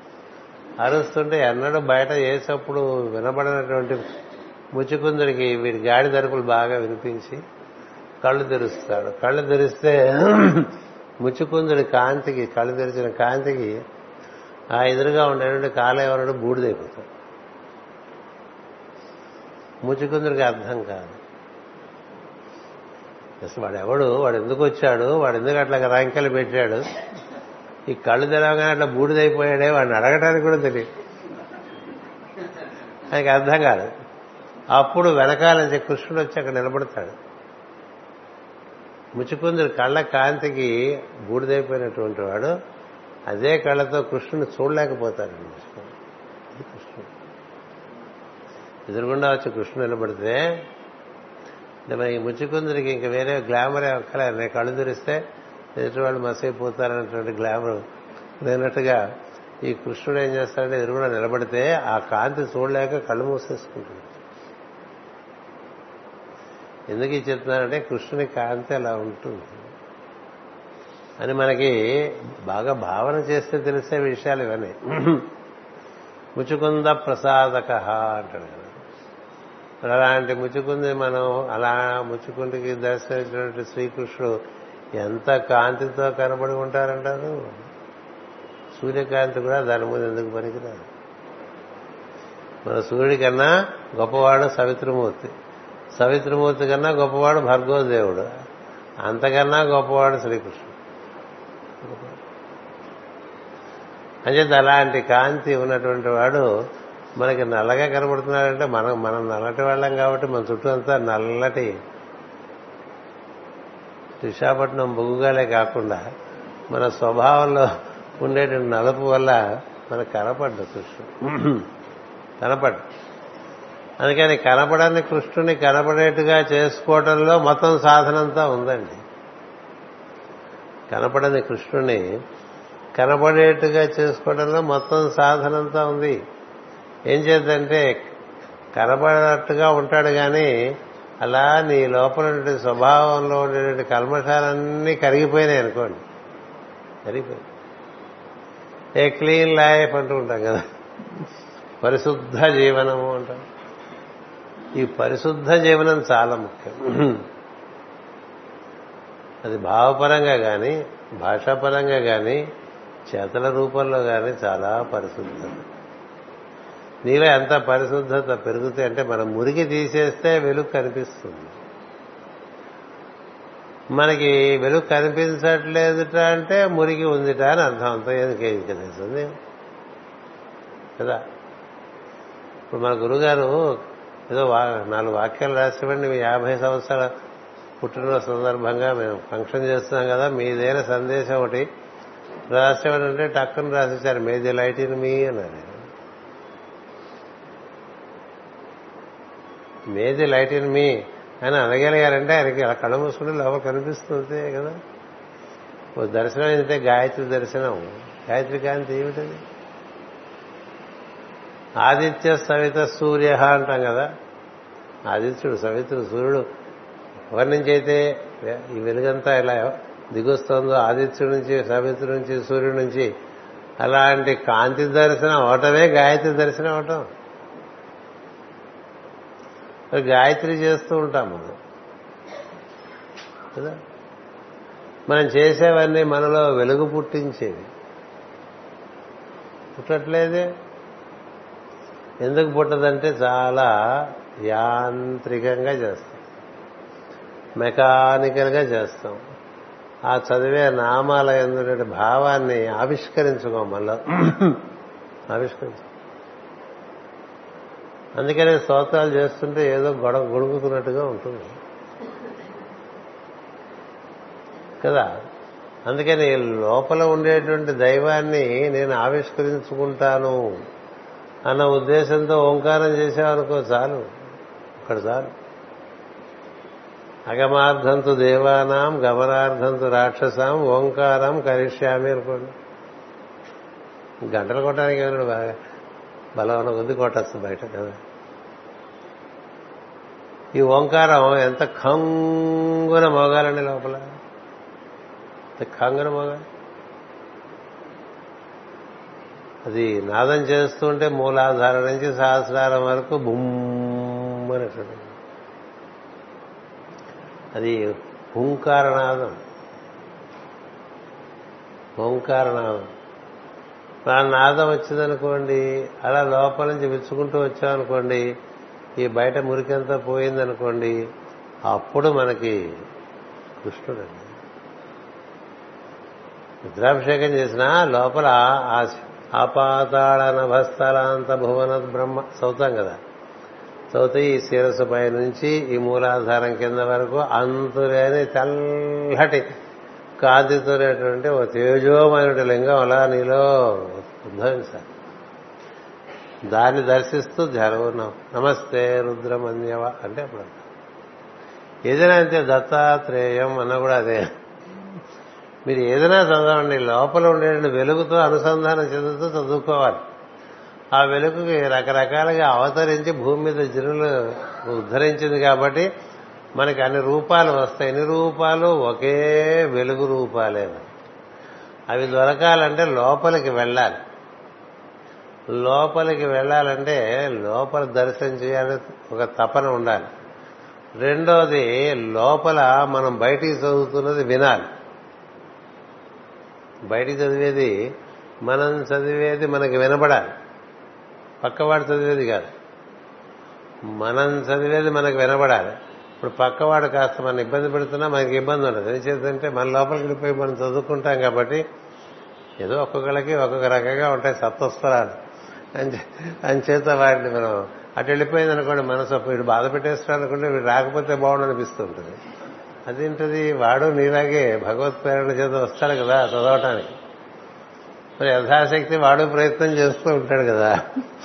మరి వాడికి దైవ ప్రయత్నం నీకు దైవ ప్రయత్నం జరుగుతున్నప్పుడు నీ పని నువ్వు చూసుకొని చిన్నప్పుడు నా మంత్రం విన్నావు చిన్నపిల్లాడి ద్వారా నీ పని నువ్వు చూసుకొని మన పని మనం చూసుకోవటం ఇక్కడ కూర్చొని కళ్ళు మూసుకుని. నెమ్మదిగా అందరూ ఎవరో లోపల ఉండేటువంటి వెలుగును దర్శనం చేయడానికి లోపల ఉచ్చరింపడుతున్న నాదాన్ని వినాలి. అది ముందు కంఠం దగ్గర వింటం తెలియాలి. నువ్వనేది నువ్వే వినకపోతే నువ్వనేది నువ్వు వింటే నీలో వెలుగు పుడుతుంది. ఇప్పుడు సర్క్యూట్ కంప్లీట్ అవుతుంది. నువ్వనేది నువ్వే వెళ్ళలేదు శ్రీకృష్ణ కమలానాథో వాసుదేవ సనాతన అలాంటి భావం కలగాలి. వసుదేవాత్మజ. నామాలకేం లేదు చదువుకోవచ్చు. అది చాలా రాగయుక్తంగా స్తోత్రం చదివితే రాగయుక్తంగా ఉంటుంది. నామాలు చదువుతుంటే అది ఊరికే ప్రోజులాగా ఉంటుంది. శ్రీకృష్ణాయన మహా వాసుదేవాయన మహా కమలనాథాయన మహా ఇలా ఇలా అని అందుకే మన గురువు గారు మన నామాలు వద్దు అష్టోత్తరం స్తోత్రపరంగానే చదవండి. తెలిసిన వాళ్ళు మరి చెప్తారు మనం చేసుకోవాలి. అలా చేసుకున్నాం అనుకోండి మనందరికీ కృష్ణుడు జగద్గురు పీఠం కదండి. అందరికైనా చిన్న బొమ్మ ఆయనదే పెట్టాం మనం. ఎందుకంటే కదా బొమ్మ చిన్నది విషయం పెద్దది. వీటన్నిటిలో ఉన్నది ఆయనే. అదే భాగవతం చెప్తుంది. ఏమని? కృష్ణుడు కథ చెప్పమంటే మరి సూత మహర్షి సుఖ మహర్షి మైత్రేయ మహర్షి ఎన్నెన్ని విషయాలు చెప్తున్నారు? అతడే నారాయణుడు అతడే వాసుదేవుడు అతడే బుద్ధి లోకాల్లో ప్రద్యుమ్నుడు అతడే ఈ వ్యక్త లోకాల్లో అనిరుద్ధుడు. మనలో ఉండేటువంటి బుద్ధితో కూడినటువంటి మనస్సు అనిరుద్ధుడు. బుద్ధి ప్రద్యుమ్నుడు మనం చక్కగా వాసుదేవుడు మన ఎందున్నాడు ఈ వాసుదేవుడి ప్రతివారి ఎందు వసించుండేటువంటి వాడు వాసుదేవుడు. మొత్తం అంతా వ్యాప్తి చెందినవాడు నారాయణుడు. అలా చెప్తుంది భాగవత్. కృష్ణుడు నాలుగు భుజరాలంటే నాలుగురుగా నారాయణుడిగా మొత్తం అంతా వ్యాప్తి చెంది ఉంటాడు. అతడు ప్రతి జీవుడి ఎందు వాసుదేవుడుగా ఉంటాడు. ఆ వాసుదేవుడితో మనం అనుసంధానం చెందితే మనలో బుద్ధిగా వెలుగును వెలుగునిస్తాడు. బుద్ధనే వెలుగు ఆధారంగా మనం మనస్సుతో కూడి పనిచేసుకోవచ్చు అది అనిరుద్ధ తత్వం. బుద్ధితో కూడిన మనసుకి తిరుగులేదు. అనిరుద్ధము అంటే నీవు నిరోధించలేవు అని అర్థం. నిరోధ అనేది మీకు తెలుసు కదా? అడ్డగించడం. మనకి ప్రతికెళ్ళి ఎక్కడికి వెళ్ళినా అక్కడే హంసబాధ అన్ని అడ్డుపడిపోతుంటాయి కదా. కానీ నిరోధ అంటే అదే అర్థం. అనిరోధ. అనిరోధం అంటే నిరోధమునకు వీలు పడనటువంటి ఎవరు నిరోధించలేరు. ఎందుకని నారాయణుడే వాసుదేవుడుగాను ప్రద్యుమ్నుడుగాను అనిరుద్ధుడుగాను నీలో దిగి ఉన్నాడు. అంచేత నువ్వు జీవుడుగా నీలో ఉండేటువంటి బుద్ధితో అనుసంధానం చెందితే నీ మనస్సుకి కలిగే ఆలోచనలన్నీ కూడా ఎప్పుడు ఏది ఏ విధంగా చేయాలో ఆ విధంగా చేసేట్టుగా తడుతూ ఉంటాయి. అంచేత వచ్చినటువంటి ఆలోచనలు సిద్ధిస్తూ ఉంటాయి. మహర్షులు సిద్ధ సంకల్పులు అని చెప్తూ ఉంటాం. సిద్ధ సంకల్పులు అంటే వారికి వచ్చేటువంటి ఆలోచన జరిగేదే వస్తుంది. ఎందుకని కాలమును బట్టి దేశమును బట్టి ఎలాంటి ఆలోచన రావాలో అలాంటి ఆలోచన పైనుంచి వస్తుంది.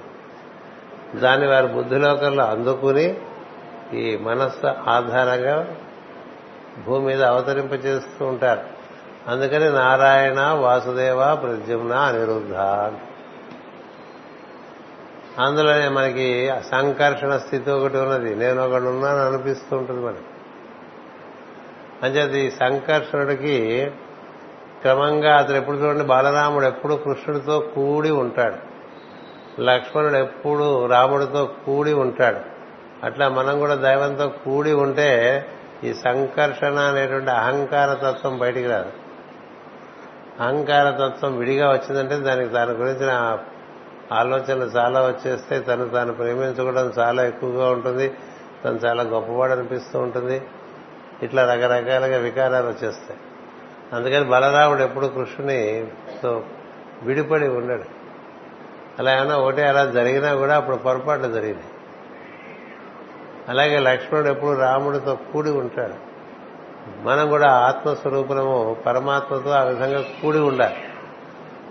అలాంటివన్నీ మనకు తెలియజెప్పడానికి ఈ భాగవతం ఇచ్చారు ఈ కృష్ణతత్వం మనలో చతుర్భుజుడిగా ఉన్నాడు ఇట్లా.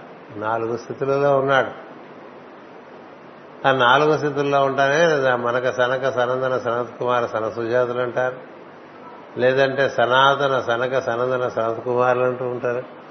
ఋషులు ఒకే విషయాన్ని రకరకాలుగా చెప్పారు. కాంటెక్స్ట్ బట్టి మనం అన్ని కలిపేసుకోకుండా జాగ్రత్తగా విడదీసుకుని దేనికది తద్ తదనుగుణంగా అర్థం చేసుకుంటూ ఉండాలి.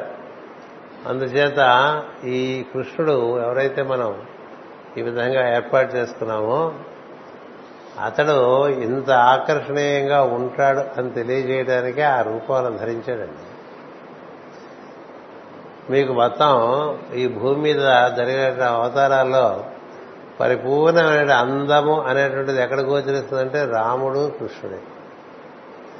శ్రీరాముడు అదే అందం. శ్రీకృష్ణుడు అదే ఇద్దరిది ఇదేమి తేడా ఏం లేదు. చర్యల్లో తేడా. చర్యల్లో రాముడు మానవుడిగా చరించాడు.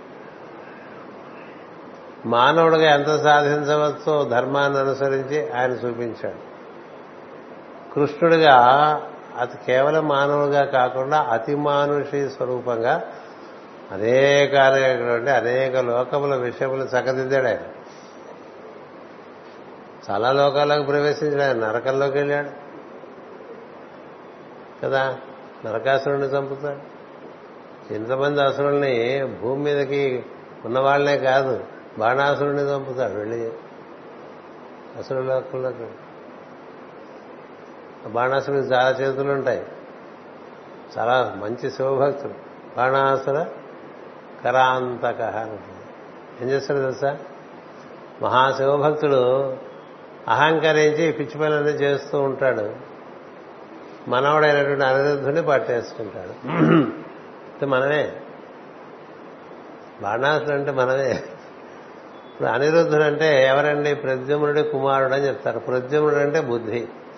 బుద్ధి నుంచి వ్యక్తమయ్యేటువంటిదే చిత్తం అంటే చైతన్యం యొక్క స్థితి అది. చైతన్యమే. ఆ చైతన్యాన్ని బందీకృతిని చేస్తుంది మనసు. బాణాసుడు అట్లా బందీకృతిని చేస్తాడు అనిరుద్ధుడిని చేసి నువ్వు ఎక్కడికి వెళ్ళడానికి వీల్లేదు మా అమ్మ అయితే ఇక్కడే ఉండిపోయింది అది కదా ఉషా పరిణయం కదా అదే ఎక్కడికి వెళ్ళకపోతే వెళ్ళకపోతే ఎలా మరి నేనున్నా? పెళ్ళి చేసుకున్నటువంటి పెళ్ళి కొడుకుని పెళ్ళి కూతురింటో ఇంప్రెజెంట్ చేశారనుకోండి ఏం బాగుంది? ఆయన చేత కృష్ణుడు యుద్ధానికి వెళ్తాడు. శివభక్తుడు కాబట్టి చాలా భయంకరంగా యుద్ధం చేస్తాడు. చేస్తుంటే అప్పుడు కృష్ణుడు చూస్తాడు ఇప్పుడు పని చేద్దాం. మొత్తం చేతులు తీసేస్తే శివ ప్రార్థన చేసుకోలేడు వాడు. అని చెప్పి తొంభై ఎనిమిది చేతులు తీసేసి రెండు చేతులు ఉంచుతాడండి. తొంభై ఎనిమిది చేతులు ఒకే ఒక సుదర్శనంతో తీసేస్తాడు. రెండు చేతులు మిగిలిస్తాడు. ఆ రెండు చేతులు ఎందుకు ఉంచాయని తెలుసా అని అడుగుతాడు. వాడికే తెలుసు తెలియదు. నువ్వు శివుడు దండం పెట్టుకోవడానికి పనికొస్తే అందుకు వచ్చాను దండం పెట్టుకోవాలి కదా నువ్వు బాగుపడాలంటే. అని చెప్పి ఆ చేతులు కూడా తీసానుకోరా బాగుండదు. నిన్నే తీసానుకోండి ఉపయోగం లేదు కదా. అందుకని ఈ రెండు చేతులతో శివుడికి జాగ్రత్తగా ఆరాధన చేసుకుని మళ్ళీ బాగుపడమని చెప్తాను బాణాసుర కరాంతక అని వస్తుంది నామం. బాణాసురుని చంపడం ఆయన కరములన్నీ తీసేస్తాడు రెండే ఉంచుతాడు. ఎన్ని విచిత్రంగా ఉంటాయి లీలన్నీ కృష్ణలీల అని చెప్పుకోవడానికి ఆ ఒక్క అవతార లక్ష్యానికి సంబంధించిన లీలని చెప్పుకోవడానికే కొన్ని సంవత్సరాలు పడుతుంది. మొత్తం భాగవతం అంటే మొత్తం సృష్టిలో భగవంతుడు ఏ విధంగా ఎన్ని రకాలుగా నిర్వర్తిస్తూ వచ్చాడో చెప్పిన కదా భాగవతం. అంచేత మనం కృష్ణ కథ చెప్పుకుంటే అది భాగవతంలో భాగమే. అందుకనే ఇవాళ ప్రత్యేకమైన కృష్ణ గ్రామర్ అనేటువంటిది కలిగిన వాడు రాకుండా ఉండటం కోసం నేను ఏం చెప్పానంటే మన రాధామాధం యాప్స్లో యాప్లో భాగవతమే ఉంటుందని చెప్పాము. భాగవతం ఉంటుందంటే కృష్ణ కథే ఉంటుంది. కృష్ణ గురించే చెప్పుకుంటాం. భాగవతం చెప్పుకోవడం అంటే ఇప్పుడు ఇందులోంచి పద్యం తీసి చెప్పుకోవాలని ఏం లేదు కదా. కృష్ణ గురించి చెప్పుకుంటే భాగవతం చెప్పుకుంటే కదా. భాగవతం చెప్పడం అంటే కృష్ణ గురించి చెప్పుకోవడమే కదా. అందుచేత ఆ విధంగా మనం కృష్ణు యొక్క అవగాహన కావాలి. ఇలా పీతాంబర ధరుడుతాడు ఆ పచ్చటి బట్ట ఏమిటో తెలుసా? ఆ లోపల నీలమైన కాంతి. ఇందాక చెప్పానే ఆ కాంతికి ఆవరణ లాంటిది ఆ పచ్చబట్ట ఇక పట్టుబట్టలు కట్టుకున్నట్ల విశాఖపట్నంలో అసలే చెమట్లు. ఇక పట్టుబట్టలు కూడా కట్టుకున్నాం అనుకోండి లోపల ఉడికిపోతాం. కదా? ఆయన నల్లకి చోట్లో కృష్ణుడు కనిపించడం అంటే వాటి బట్టి ఆ కిరీటం బట్టి ఆ నగలు బట్టి ఆ వస్త్రాలు బట్టి వాటి బట్టి తెలియాల్సిందే లేకపోతే మీతో చోట్ల ఉంటుంది. నీలో కాంతి పెరుగుతుంటే అక్కడ కాంతి దర్శనం అవుతుంటుంది నీ కాంతిని బట్టే దర్శనం. నీకు ఏ కాంతి లేదనుకుంటే కళ్ళు మూసుకుంటే ఏమీ ఉండదు లోపల. కదా అలాగే కృష్ణుడు కూడా. అందుకని ఉన్న కృష్ణుడే కనపడకుండా ఎప్పుడూ ఉంటాడు. అందుచేతనే కృష్ణుడికి పుట్టుక లేదు కృష్ణ పోవటం లేదు రెండు లేవు. ఎప్పుడు ఉండేటువంటి వాడు కృష్ణుడు. అందుచేత అలాంటి కృష్ణుడు గురించి మనం ఈ రోజున ఈ విధంగా ఏర్పాటు చేసుకున్న ఉద్దేశం ఏంటంటే అసలు ఆ తత్వం దిగొస్తే అది ఎంత అందంగా ఉంటుంది అని. ఎంత ఎప్పుడో ఒకసారి దేవతలకి రాక్షసులకి చూపించాడండి జగన్మోహన్ అనేది తన రూపం. జగన్మోహన్. అంటే త్రిమూర్తుల యొక్క అందం గురించి మన పురాణాలు బాగా వర్ణిస్తాయి. అందులో విష్ణువు అందం ఇంత అంతగా. ఇప్పుడు ఇది విష్ణువు అంటే ఇది విష్ణువు శివుడు బ్రహ్మ అని నాయన. ఇది ఇది కాందే ఏది కాందే లేదు అన్నీ ఉన్నాయి. ఎవరైనా సరే అందులో ఆయనలో భాగమే. అలాంటి వాడు అందం ఎలా ఉంటుందంటే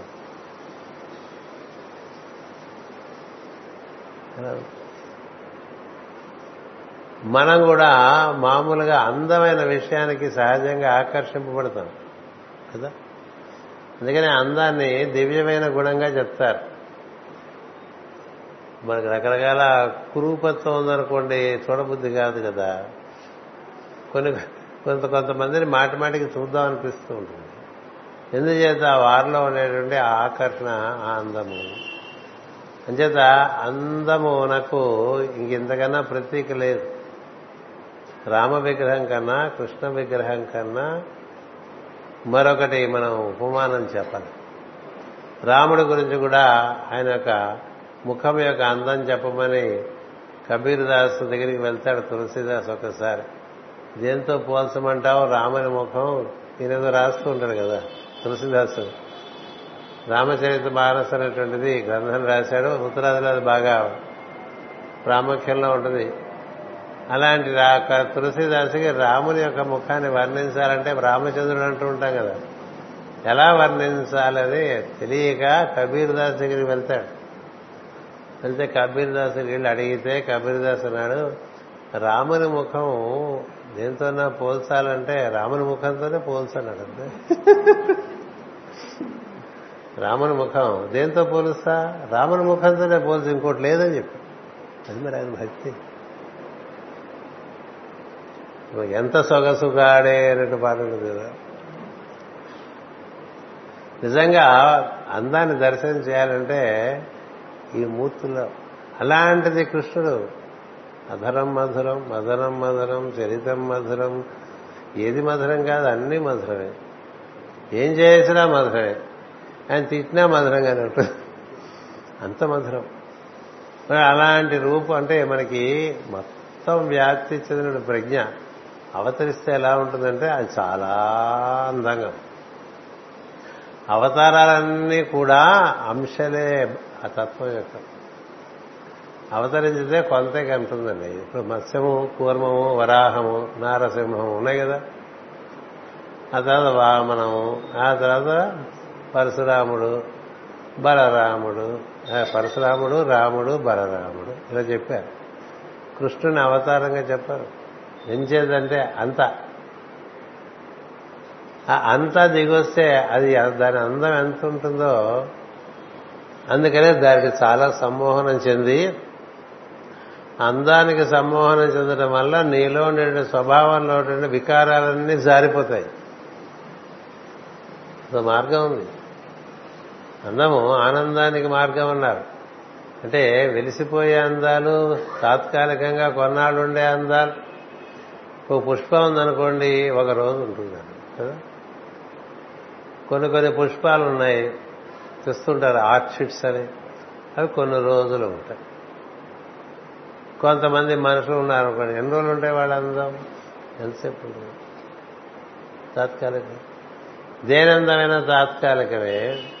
ఇది శాశ్వతమైనటువంటి అందము రూపు కట్టుకొని మనకు కనిపించింది అనుకోండి దాంతో మనం అనుసంధానం చెందామనుకోండి మనకి ఆ విగ్రహాన్ని అలంకరించుకోవటం ఆ విగ్రహానికి రకరకాలుగా శుభ్రం చేసుకోవటం దానికి బొట్టు పెట్టుకోవటం దాన్ని నెమలిక పెట్టడం దానికో ఒక వేడుగు పెట్టడం దాన్ని ఎప్పుడు ఏ సమయంలో కూడా మట్టి పడకుండా ఒక ధూళి కాస్త కూడా కలగకుండా దాన్ని చక్కగా తుడుచుకోవటం దాంతో మాట్లాడుకోవటం ఇలాంటివి చేస్తున్నారు అనుకోండి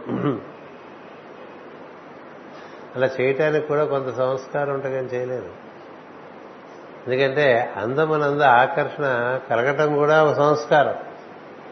కలిగినప్పుడు దాని అందరూ చూపించేటువంటి ఆరాధన బట్టి అందులోంచి కృష్ణుడు కల నడు నవ్వుతున్నట్టు కృష్ణుడు కురుకుతున్నట్టు కృష్ణుడు మాట్లాడుతున్నట్టు ఇట్లా వస్తుందండి. మీరందరూ గోదాదేవి చదువుకునే ఉంటారు కదా. విగ్రహమేగా? కానీ ఆవిడకి విగ్రహం కాదు. నేను అదే చెప్తుంటే ఇక్కడ ఉండే వాళ్ళందరూ వచ్చేవాళ్ళందరికీ ఇక్కడ పెట్టేవన్నీ విగ్రహాలు అనుకుంటే మీరు అలాగే రా మీరు కూడా విగ్రహాలాగా ఉండిపోతారు.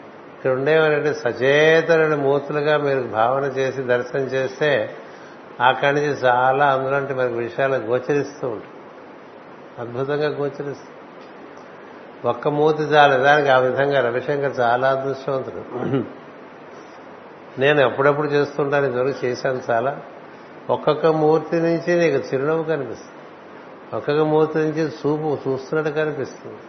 ఒక్కొక్క మూర్తి నుంచి లాస్యం ఉంటుంది హాస్యం ఉంటుంది నీ భావన బట్టి. అంచేత దగ్గరగా కూర్చుని ఆరాధన చేసుకోవటం అనేటువంటిది ఒక అదృష్టం. అలా ఆరాధన చేసుకునేటువంటి మూర్తి చాలా అందంగా ఉందనుకోండి. అందుకని పెద్ద పెద్ద నడువులు ఉండేటువంటి కృష్ణుడు పెట్టుకోకండి. చాలా దుఃఖం వస్తుంది. మళ్ళాగా ఆయనకి పట్టుందరు మనందరికీ పట్టున్నట్టు ఆయనకి పట్టు ఉండదండి సుందరమైనటువంటి విగ్రహానికి పొట్ట ఎక్కడ ఎందుకంటే సింహమధ్యముడు అంటాం కదా? లంఘించి ఎగసిన కదా? ఏం కాంతిది చెప్పాడు కదా భీష్ముడు. అలా కొదమ సింహంలాగా లంఘించాటండి. అంటే ఆ నడుము అట్లా ఉంటుంది. ఇక బండ నడవుతున్నాడు కృష్ణ విగ్రహాలు కనిపిస్తుంటాయి కర్ణాటకలోను తమిళనాడులోను. చాలా దుఃఖం వచ్చేస్తుంది లోపల. ఏ దేవతామూర్తులకి మళ్ళాగా పొట్టలు ఉండవు. ఒక వినాయకుడికి తప్ప. ప్రత్యేకంగా పెట్టుకుని వచ్చాడు. కానీ అలాగే ఉంటాడు అనుకోకుండా. వాళ్ళంతా కామరూపులు. అంచేత సుందరమైన మూర్తి అంటే కనులు ఎట్లా ఉంటాయి? కుదురెట్లా ఉంటుంది? చుబుకం ఎట్లా ఉంటుంది? బుగ్గలు ఎట్లా ఉంటాయి? చెవులు ఎట్లా ఉంటాయి? చెవులు పెట్టుకునేవి ఎట్లా ఉంటాయి? పైన కా శిరస్ శిరోజములు ఎట్లా ఉంటాయి? అన్ని వర్ణించుకో అమ్మవారిని అలాగే అయ్యవారి వర్ణించుకుంటూ ఉంటాం కదా? అమ్మవారు పూజ చేస్తే శిరస్సు నుంచి పాదముల వరకు చేయండి. అయ్యవారు పూజ చేస్తే పాదముల నుంచి శిరస్సు వరకు చేయండి అని మన పెద్దలు చెప్పారు. ఎలా చేసినా పర్లేదు భక్తి ప్రధానంగా ఉండాలి లేకపోతే టెక్నికే మిగిలిపోతుంది. ఈ- మనకి టెక్నికల్గా చేస్తే ఏమో రాదండి. శాస్త్ర ప్రకారం చేశారండి సంతానం కలగలేదంటాడు ఆవిడ అలా మనకి శాస్త్రం కన్నా భక్తి ముఖ్యం. ఈ అందం భక్తిలోకి చాలా సులభంగా మనం అందుకుంటుంది. అందుకని మీ దేవతా విగ్రహములు కానీ చిత్రపటములు కానీ ఎంత అందంగా ఏర్పాటు చేసుకుంటే మీ పంచేంద్రియములు మనసు దాని వైపు ఆకర్షింపబడిపోతాయి. ఆకర్షింపబడి మనం అక్కడ చక్కగా మనమే క్లీన్ చేసుకుని మనమే అలంకారం చేసుకుని మనమే అంగాంగములు దర్శనం చేసుకుంటూ ఒక ఇరవై నాలుగు నామాలు కేశవ నామాలతో పూజ చేసినా నీకు అది నిలిచిపోతుంది. ఆ రూపం. దాని కాంతి కన్నులు మూసుకుంటే కనిపిస్తుంది. కనిపిస్తుంది. ఆ కాంతి దర్శనం సేపు స్తోత్రం చేయి. దర్శనం అవ్వట్లేదు అనుకో ఆ కాంతి రూపం. మళ్ళీ ఒకసారి ఎదురుకుండా ఉంటుంది దీపాలు పెట్టుకున్నటువంటి మూర్తి. అలా చేసుకోండి అది మధురమైనటువంటి ఆరాధనగా తయారవుతుంది. అట్లా మధురమైనటువంటి ఆరాధనకి అత్యుత్తమైనటువంటి రూపం మనకి శ్రీకృష్ణుడు. కృష్ణుడు. అంచేతే కృష్ణ భక్తులకి ఇంకా వేరే ప్రపంచం. వాళ్ళకి ఆ విధమైనటువంటి తన్మయత్వం కలుగుతూ ఉంటుంది. అలాంటి తన్మయత్వం కలిగించేటువంటి తత్వము మొత్తం సృష్టి అంతా వ్యాప్తి చెంది ఉండటం చేత అతను గూర్చి మనం తెలుసుకునే ప్రయత్నంలో భాగవతం చదువుకుంటున్నాం. అన్నాం కాబట్టి కనీసం ఒక ఐదు వాక్యాలను భాగవతం చదువుకుని ఈ రోజున పూర్తి చేసుకుందాం. ఒకటి తెలంగాణ వచ్చింది చదువుతా తర్వాత చూసుకుందాం మళ్ళీ. ఈశ్వరునకు తన రూపము తనదే. తీయగానే వచ్చింది. ఈశ్వరునకు తన రూపము తనదే. తన ఇష్టము కనుకనే అందెన్ని రూపములైనను పుట్టుతున్నాయి రూపం కావాలనుకుంటే మామూలుగా నిర్మాణకాయలు అనేటువంటి పర స్థితి చేయనటువంటి మహాత్ములు ఉన్నారు. నిర్మాణకాయలంటే అప్పటికప్పుడు శరీరం ఏర్పాటు చేసుకుని నిందు నిలబడగలరు. ఏది? మైత్రి మహర్షి మరుగు మహర్షి దేవ మహర్షి వీరందరూ కూడా అప్పటికప్పుడు మనకు కనబడాలని వాళ్ళకి అనిపిస్తే అలా వచ్చే చోట్లోంచి రూపం కట్టుకుని వచ్చి అక్కడ నిలబడిపోతారండి. ఆ రూపాలే మనం చూస్తే అవాక్ అయిపోతుంది అవాక్ అంచేత భగవత్ తత్వమునందు పరిపూర్ణంగా వారు ఉండటం చేత వారే వారి రూపాలు కట్టుకోగలుగుతున్నారంటే మరి నిర్మాణకాయలని ధర్మకాయలని పిలుస్తూ ఉంటారు. మరి భగవంతుడు ఈశ్వరుడు ఈశ్వరునకు తన రూపము తనదే తన ఇష్టము కనుకనే అందెన్ని రూపములైనను పుట్టుతున్నవి. ఇంకొకరి భావములతో సమ్మిష్టమని అతని అతడు ఎరుగడు. కనుక అతడు విశుద్ధ జ్ఞాన ఘనస్వరూపుడు అన్నారు విశుద్ధ జ్ఞాన ఘన స్వరూపం. అంటే చాలా శుద్ధం అంటేనే చాలా గొప్ప విషయం. విశుద్ధం అంటే విశిష్టమైన శుద్ధి. కదా విశుద్ధి అంటాంగా ఇది? ఇది ఎంత శుద్ధిగా ఉంటుందో మరో చూసుకో ఇది విశుద్ధి అయితే చాలా అనుభూతికి ఆస్కారం. ఇది విశుద్ధి కానప్పుడు ఏదో కంఠం. దాంతో ఇది పడితే అది మాట్లాడతాం. ఎట్లా పడితే అట్లా మాట్లాడతాం అన్నానుకోండి అది విశుద్ధ. సో విశుద్ధ జ్ఞాన శుద్ధమైన జ్ఞానం ఘనీభవిస్తే ఆ రూపం ఎట్లా ఉంటుందో అట్లా ఉంటుంది. ఏది ఆయన కావాలంటే ఎప్పుడైనా విశుద్ధ జ్ఞాన స్వరూపుడు కాబట్టి తదనుగుణంగా రూపాలు ఏర్పరచుకుంటూ ఉంటాడు. ఒకసారి ఒక్కొక్క రకంగా ఏర్పరచుకుంటూ ఉంటాడు. మన వరహావతారం చదువుకున్నాం భాగవతంలో ఆ హిరణ్యాక్షుణ్ణి సంహరించాలంటే ఎలాంటి రూపం ఉంటే బాగుంటుందో అటు చూడకండి ఇటు చూడండి. అదేమిటో ఆ భయం మనసులో అది లేదు వెంటనే అక్కడ ఏదో కలిస్తే అది చూసేస్తా. ఏముంది మనకి? ఏం? నాకు అందరూ కనబడతారు. ఎవరెవరు అడుగు చూస్తున్నారు? అటేపు చూస్తావు చిటికలు వేస్తావు అక్కడే ఉంది ఆయన పాటలు కదా? అంచేత వాడు కదిలాడు అనుకోండి మీకేలా? వాడి కదలిక కోసం కాదు కదా మీరు ఇక్కడికి వచ్చింది కానీ ఎందుకు అలా పోతుంది చూపు? ఎందుకలా అలా పోకూడదు కదా? ఏదైనా మనం వింటున్నప్పుడు అలాగ అదే తదేక దృష్టితో విన్నామనుకోండి అది మనలోకి ప్రవేశించే అవకాశం. అంచేత ఆయన విశుద్ధ విశుద్ధ జ్ఞాన స్వరూపుడు కాబట్టి తనదైన రూపం తాను ధరిస్తాడు. ఇంకోళ్ళ ఉండే ప్రశ్న లేదు ఇంకో భావం లేదే. ఇంకోళ్ళ భావాలు ఆయనలో ఉండవు. ఉండవు. ఆయన భావాలే ఇతరులు కూడా మెలగచ్చు. మెలిగితే వాడు మహాత్ములు అయిపోతారు కదా? ఎవరి ఎందు ఆయన భావం పెరిగితే అది భగవత్ సంకల్పంగా వాని ఎందు పనిచేయడం వల్ల కదా వాడు పునీతుడవుతూ ఉంటాడు. అంచేత ఆయన విశుద్ధ జ్ఞానస్వరుడు అవటం చేత ఒక్కొక్కసారి ఎవరికి తెలియదు ఎప్పుడు ఎలాంటి అవతారం తీసుకుంటాడనేది వరహావతారంగా వచ్చాడండి. ఎలా వచ్చాడు? ఆ కన్నుల కాంతి మొత్తం విశ్వం అంతా కూడా ఎదురులేని చూపుగా వచ్చేస్తుంది కదండి అలాగే ఆ కూరలు కూడా అంత కాంతివంతంగా వచ్చేసాడు. రూపం కనబడలే ముందు. కన్నుల కాంతి కూరల కాంతి. మిగతా రూపం క్రమంగా వ్యక్తమైంది. అది చూస్తే చాలా భయం వేసేసింది ఎందుకంటే రాక్షసుని భయపెట్టడానికి అంతకన్నా భయంకరమైన రూపం వాడు ధరించాడు. కూరలతో భూమిని పైకెత్తి రాక్షసుణ్ణి సంహరించేస్తాడు. అలాగే ఇంకోసారి నరసింహ అవతారం మనం ఊహించామా? లేదు. మనం అంటే మనం కాదు. అప్పటికుండేటువంటి జీవులు మహర్షులు ఉంటారు కదా పాపం. భగవంతుని యొక్క కార్యక్రమంలో పనిచేస్తున్నటువంటి వాళ్ళు చాలా మంది ఉన్నారు. వాళ్ళే ప్రజాపతులు రుద్రులు మనవులు ప్రధానంగా సనక సనదనాథులు. వారికి అర్థం కాదు ఎప్పుడు ఏ రూపం ధరించి ఎలా చేస్తాడు. ఎప్పుడు ఎక్కడ ఏ విధమైన రూపం ధరించి ఎలాంటి ఉద్ధారణ చేస్తాడో చేస్తుంటే గమనించేటువంటి వాళ్ళు ఋషులండి.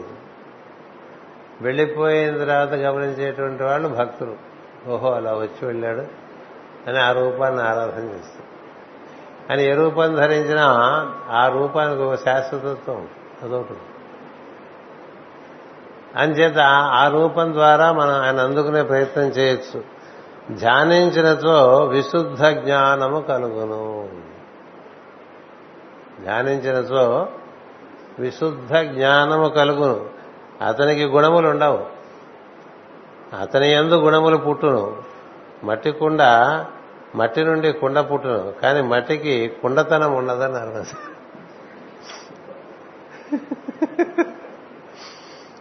మట్టితో కుండ చేయొచ్చు. కానీ కుండ బట్టి కాదు కదా.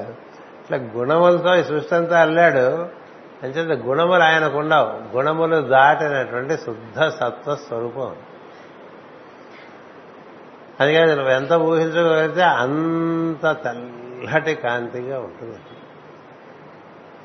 అది ఇక్కడ మనకి ఇరవై ఐదు వందల ఎనభై మూడో పద్యం వచ్చింది. అంటే ఏం జరిగిందంటే ఒక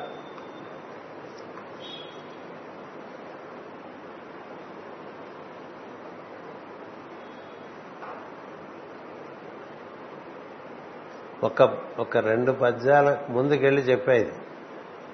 అదే పేజీలో ఎనభై ఎనభై ఒకటి చెప్పుకోవాలి. ఎనభై రెండు ఎనభై మూడు చెప్పా. ఈశ్వరునకు తన రూపము తనదే. అంటే ఇప్పుడు ఆయనకి ఈ గుణ ఈ పంచభూతాలు ఈ త్రిగుణాలు ఇవన్నీ ప్రకృతి ఇవ్వాలి ఇవన్నటువంటివన్నీ లేవు. మనకి ప్రకృతి ఇస్తుంది. అష్టావరణలు. భగవంతుడు తానే ప్రకృతే తనలోంచి వచ్చింది కదా. అందుకని నేను నీలోంచి వస్తానని చెప్పాల్సిన అవసరం కూడా లేదు.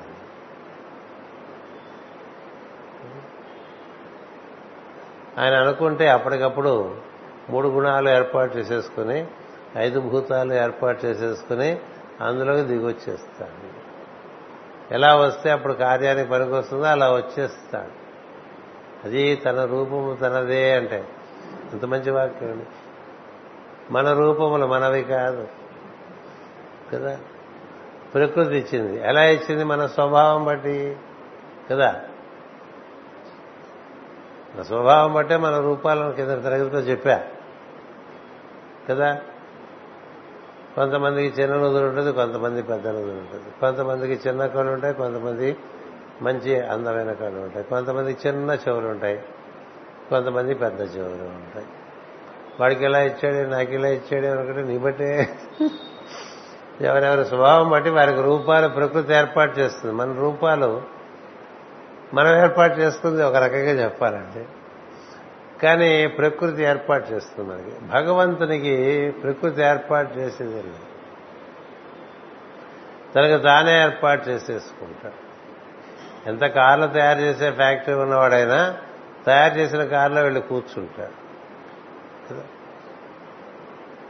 అంతేగా? తనకి తానుగా అప్పుడు ఒక కారు సృష్టించుకోలేడుగా? చెప్పండి. ఉన్నాయి కదా కార్లు పెద్ద పెద్ద కార్లు ఉన్నాయి కదా. ఆ కార్లు తయారు చేసే కంపెనీకి ఆయన యజమాని అయినా ఆయన అప్పటికప్పుడు ఒక కారు సృష్టించుకోగలరా సృష్టించు ఈయన సృష్టించుకోగలడు. ఆయన నేను తయారు చేసిన కారే కదా అని చెప్పి తన కారుగా భావన చేస్తాడు. కానీ చేసేటానికి చాలా మంది కావాలి ఆ కార్లు. ఎంతో మంది వర్కర్స్ పని చేస్తే అవన్నీ రకరకాల ఇవన్నీ కూడా కలిపి ఏర్పాటు చేస్తే ఒక వాహనం వస్తుంది. మన వాహనం అలా తయారైంది రకరకాల అంగాలన్నీ కూర్చి ఒక దేహాన్ని ఏర్పాటు చేశారు. కానీ దైవము తన నుంచే ఏర్పాటు అయిపోతూ ఉంటుంది. అది తన రూపము తనదే అంటే. తన ఇష్టము కనుకనే అంతెన్ని రూపములైనను పుట్టుతున్నవి ఆయన నుంచి ఎన్ని రూపాయలైనా పుట్టవచ్చు ఆయనకి సంబంధించి అప్పటికప్పుడు సద్యో ఫలంగా దిగి వచ్చి పనిచేసి మళ్ళీ మాయమైపోయినవి చాలా ఉంటాయి. కొంతకాలం ఉండేవి కొన్ని ఉంటాయి. నూట ఇరవై ఆరేళ్ళు ఉండడం అనేది ఒక లీల. అప్పటికప్పుడు అవతరించి ఓ రూపం ధరించి టక్కున మళ్ళీ వెళ్ళిపోయి ఓ కోయవాడు రూపం ధరించి అర్జునుడికి పాశుపతం ఇచ్చేసి వెళ్ళిపోలే. అలాంటి రూపాల్లో అత్యద్భుతమైన రూపం ఋషుల ప్రకారం శ్రీకృష్ణుడు. మామూలుగా టెంపరీగా వచ్చిన రూపాలు కొంతకాలం ఉండి వెళ్ళిపోయిన రూపాలు ఇలా రూపాలు అన్ని భగవంతుడు తరచి చూస్తే అన్నిట్లోకి అత్యద్భుతమైన రూపం కృష్ణ రూపం. అంచేత అప్రయత్నముగా వారి ఎందు అది దాని వలన సృష్టిలోని మూలద్రవ్యములు పుట్టును. ఇవన్నీ మనం తర్వాత చదువుకున్నాము అంచేత కృష్ణతత్వంలోకి ప్రవేశించడానికి కృష్ణ రూప ఆరాధన ఒక అద్భుతమైనటువంటి ఒక ఉపాయంగా చెప్పారు గుర్తుపెట్టుకోండి. కొంతమంది కేవలం కృష్ణ విగ్రహానికి చక్కగా అలంకారాలు చేసుకుంటూ ఆరాధనలు చేసుకుంటూ తనలో ఉండే కల్మషాలన్నీ కూడా పరిపూర్ణంగా విసర్జింపబడి కృష్ణానుభూతి పొందినటువంటి వారి భక్తుల కథలు చాలా ఉన్నాయి. అంచేత విగ్రహారాధనలో ఉండే ఒక ప్రత్యేకత ఈ రోజున మనకి ఈ కృష్ణుని యొక్క జన్మదిన సందర్భంగా మనకి ప్రవచనంలో ఆవిష్కరింపబడి ఉన్నది. కృష్ణతత్వం కూడా కొంత ఆవిష్కరింపబడి ఉన్నది. ఏదైనా సమయం మించిపోయి మాట్లాడటంలో ప్రయోజనం తక్కువ. లోపల దర్శనం చేసుకుంటూ ఉండండి. బయట చూసినటువంటి అందమైన రూపాన్ని లోపల దర్శనం చేయండి. నీ కన్నులు నీవు కాదు కృష్ణుడు అనుకో బాగుంటాయి అప్పుడు అవి. నీ ముఖము నీ ముఖం అనుకుంటే ఏం బాగుంటుంది చెప్పండి? కృష్ణుడి ముఖమే అనుకుంటే నీకు ముఖంలో కాంతి పెరుగుతుంది. కాంతి పెరిగితే కళ కళగా కనిపిస్తుంది. కళగా ఉండేదే అందం. ఇది దృశ్యాదృశ్యముగా ఉంటుంది. కొంతమందిలో కాంతి పెరుగుతూనే ఉంటుంది కొంతమంది కాంతిలో వస్తూ పోతూ ఉంటుంది కొంతమంది కాంతిలో ఉండదు. కొంతమందిలో ఇదేంటండి అయిపోయారో అని అడుగుతుంటాం కదా. అలా అయిపోతూ ఉంటారు కొంతమంది ఎప్పుడూ కాంతివంతంగా ఉంటారు. ఎందుకని ముఖమునందు ఆ వెలుగును అలా ఆరాధన చేస్తూ ఉన్నారు అనుకోండి. ముఖంలో కాంతి కడలో కాంతి నవ్వితే కాంతి అన్ని కాంతి. ఆ కాంతి అలా దిగిందనుకోండి చేతుల్లో కాంతి. ఇంకెలా దిగి దిగి దిగి దిగి జిల్లెళ్ళ మూడు అమ్మని చూశాను. ఎంత కాంతి ఆమె? పాదాల్లో కాంతి ఆమె చేతుల్లో కాంతి. పువ్వు కన్నా మెత్తగా ఉంటాయండి పాదాలు కానీ హస్తాలు కానీ ఊహించలేదు. పువ్వు. పువ్వు కన్నా మెత్తగా. అంత కాంతి. ఆ కాంతి కూడా లేత గులాబీ కాంతి. ఆమె చూస్తే కాంతి నవ్వితే కాంతి. విగ్రహం చాలా స్థూలంగా ఉంటుంది. కానీ కాంతి దానివల్ల అందమంతా కాంతిదే. అలా ఈ లోపల కాంతి దర్శనం చేసుకుంటూ ఆరాధన చేసుకుంటూ ఉందాం. ఏదైనప్పటికీ మన గమ్యము మనకి ఈ పరమ గురువులందరికీ గమ్యము శ్రీకృష్ణుడు. మనం వారిని అనుసరించే మార్గంలో వెళ్తున్నాం కాబట్టి మనందరికీ ఆయనే గమ్యం. అంచేత జగద్గురు పీఠానికి చాలా అత్యద్భుతమైనటువంటి పర్వదినంగా మనం భావన చేసుకుంటాం. ఎక్కువ అల్లరి చేయకుండా చేసుకున్నాం ఈసారి. కదా? ఆ విధంగా సాగింది. అది కూడా భగవత్ సంకల్పమే. ఆ విధంగా నిర్వర్తించుకున్నాం. ఎంత వీరుంటే అంత ఆరాధన చేసుకోండి. చక్కని మంత్రం క్లీం కృష్ణాయ. క్లీం కృష్ణాయ నమ. అనేది మంత్రం. ఇంకొంచెం వివరంగా చేసుకున్నామంటే క్లీం కృష్ణాయ గోవిందాయ గోపీజన వల్లభాయ నమ. స్వాహ అంటే లోపలికి పిలుచుకోవటం. స్వాహ అంటే లోపలికి ఆవాహనం చేయటం. నమః అంటే నమస్కరించడం అని ఒక అర్థం. నేను కాదు నువ్వే ఉన్నావు అనుకోవటం. క్లీం కృష్ణాయ నమ అనుకోవచ్చు. క్లీం కృష్ణాయ గోవిందాయ గోపీజన వల్లభాయ నమ. గోపీజనులు మనకి ఈ మార్గానికి ఒక ఏమంటారు? ఓ బెంచ్ మార్క్. కదా? వారు అన్నిటా అంతటా కృష్ణునే చూస్తూ కృష్ణుని చూడటం అంటే రూపంగా చూడొచ్చు రూపాతీతంగా ఉండే తత్వంగా చూడొచ్చు. ఏదేమైనప్పటికీ కృష్ణ స్మ- స్మరణ చేత కృష్ణుడు ఉంటాడు. కృష్ణ స్మరణ చేత కృష్ణుడు ఉంటాడు. అలా దర్శనం చేసుకుంటూ ఉన్నాం అనుకోండి మీకు అవకాశం కూడా మంత్రం చేసుకోండి. ఆ మంత్రం ఎంత చేసుకుంటే అంత మనకి ఆనందం కలిగిస్తుంది. ఆ గోపాల మంత్రం అంటారు. గోపాల మంత్రం అంటే అది తన్మయత్వం కలిగించే మంత్రం. గో అనేటువంటి అక్షరంలో గమ్గా ఓ అనేటువంటి రెండు శబ్దములు కలవడం చేత గో. గా అంటే అది బృహస్పతి శబ్దం. ఓ అంటే అది సూర్య శబ్దం. గో. పా అంటే అది శుక్ర శబ్దం అనుభూతినిచ్చే శబ్దం. లా అంటే ఇంద్ర. తన్మయత్వాన్ని ఇచ్చేటువంటి శబ్దం లా. గోపాల అంటే నీకు అద్భుతమైన కాంతితో కూడినటువంటి విశాల బృహస్పతి అంటే వ్యాప్తి. సూర్యుడు అంటే కాంతి శుక్రుడు అంటే నీకు అనుభూతి ఇంద్రుడు అంటే తన్మయత్వం. ఇట్లా ఆ మంత్రంలో నలుగురు నాలుగు రకాల ప్రజ్ఞ ఉన్నట్టుగా మాస్టర్ గారు రాసుకున్నటువంటి డైరీలో వారు రాసుకుని ఉన్నారు. అంచేత అలాంటి గోపాల గోపాల అనుకున్నా సార్. గోపాల సర్వపాలక అంటుంటారు అంటే గో అనే శబ్దానికి అలాంటి అర్థం. సూర్యుడు బృహస్పతి. లా అంటే ఇంద్రుడు పా అంటే శుక్రుడు. అంచేత ఈ నాలుగు గ్రహముల యొక్క సమాహార ప్రజ్ఞగా మనకి తన్మయత్వాన్ని ఇచ్చేటువంటి మూర్తిగా గోపాల శబ్దం ఇస్తారు. అంచేత క్లీం కృష్ణాయ నమ. అలాగే గోపీజన వల్లభ ముందుగా చెప్పాగా కృష్ణాయ గోవిందాయ గోపీజన వల్లభాయ. ఈ మంత్రాలు చేసుకోండి. మీ యొక్క ఓపిక మనకి ఒక్కొక్క రోజు ఒక్కొక్కటి బాగుంటుంది. ఏదో ఒకటి శాశ్వతంగా చేసుకుంటూ మిగతాను కూడా ఒక మెయిన్ సబ్జెక్ట్ పెట్టుకోండి దాని చుట్టూ సబ్సిడరీ సబ్జెక్ట్ మీరు ఎన్నైనా పెట్టుకోవచ్చు. ఎందుకంటే అన్ని దానికి సంబంధించినవి అయి ఉండటం చేత. అలా మనం ముందుకు సాగుదాం. మళ్ళీ కృష్ణాష్టమి లోపల మరికొంత మనం కల్మషాల నుంచి విడివడి వెలుగులోకి ప్రవేశించే ప్రయత్నం చేద్దాం. స్వస్తి ప్రజాభ్య పరిపాలయంతాం. న్యాయేన మార్గేణ మహిమహేషా. గోబ్రాహ్మణేభ్య శుభమస్తు నిత్యం.